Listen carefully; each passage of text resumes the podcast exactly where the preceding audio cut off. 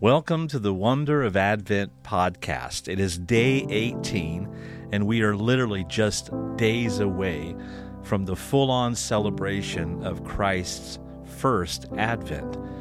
The promise that was made by the prophets, promised by God that his son would come in baby shape, has been fulfilled. And as we have been over these last days, searching our own hearts and seeking Jesus in a new and fresh way. While we remember his first advent, we are anticipating his second advent. And with the Spirit and the bride, we say, Even so, come, Lord Jesus. Let's begin today with just a few moments of quiet. It's such a fun exercise. It's so important for us to silence our heart before God. He speaks to us in the silence.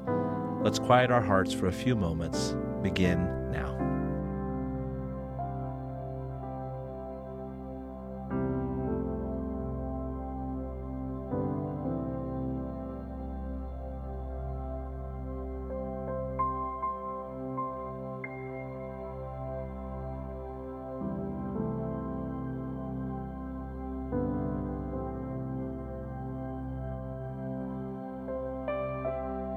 Today, we have the privilege of hearing from my good friend Danielle Benson.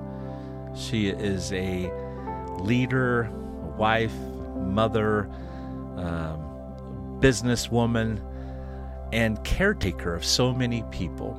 And you'll hear that in her words today that affirmation to choose joy. Let's listen in. I love the song Joy to the World, Unspeakable Joy by Chris Tomlin. It has become one of my Christmas favorites, especially the verse Joy, unspeakable joy, an overflowing well, no tongue can tell. Joy, unspeakable joy, it rises in my soul and never lets me go. Wow, I wish that I felt that all the time, but so often this is not how I feel. Sometimes joy overflows and overwhelms. But those moments can be few and fleeting, especially if we let the worries and fear of everyday life overtake us. For me, joy is a conscious and deliberate choice. I choose to be joyful every day.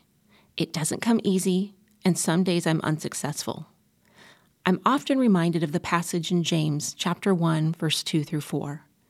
Consider it pure joy, my brothers and sisters, whenever you face trials of many kinds because you know that the testing of your faith produces perseverance. Let perseverance finish its work so that you may be mature and complete, not lacking anything. Easier said than done.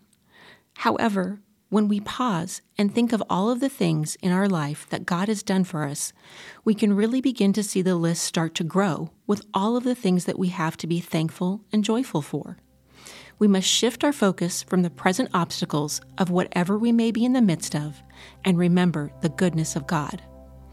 When we choose this way of thinking and remembering, it makes choosing joy seem so much more attainable.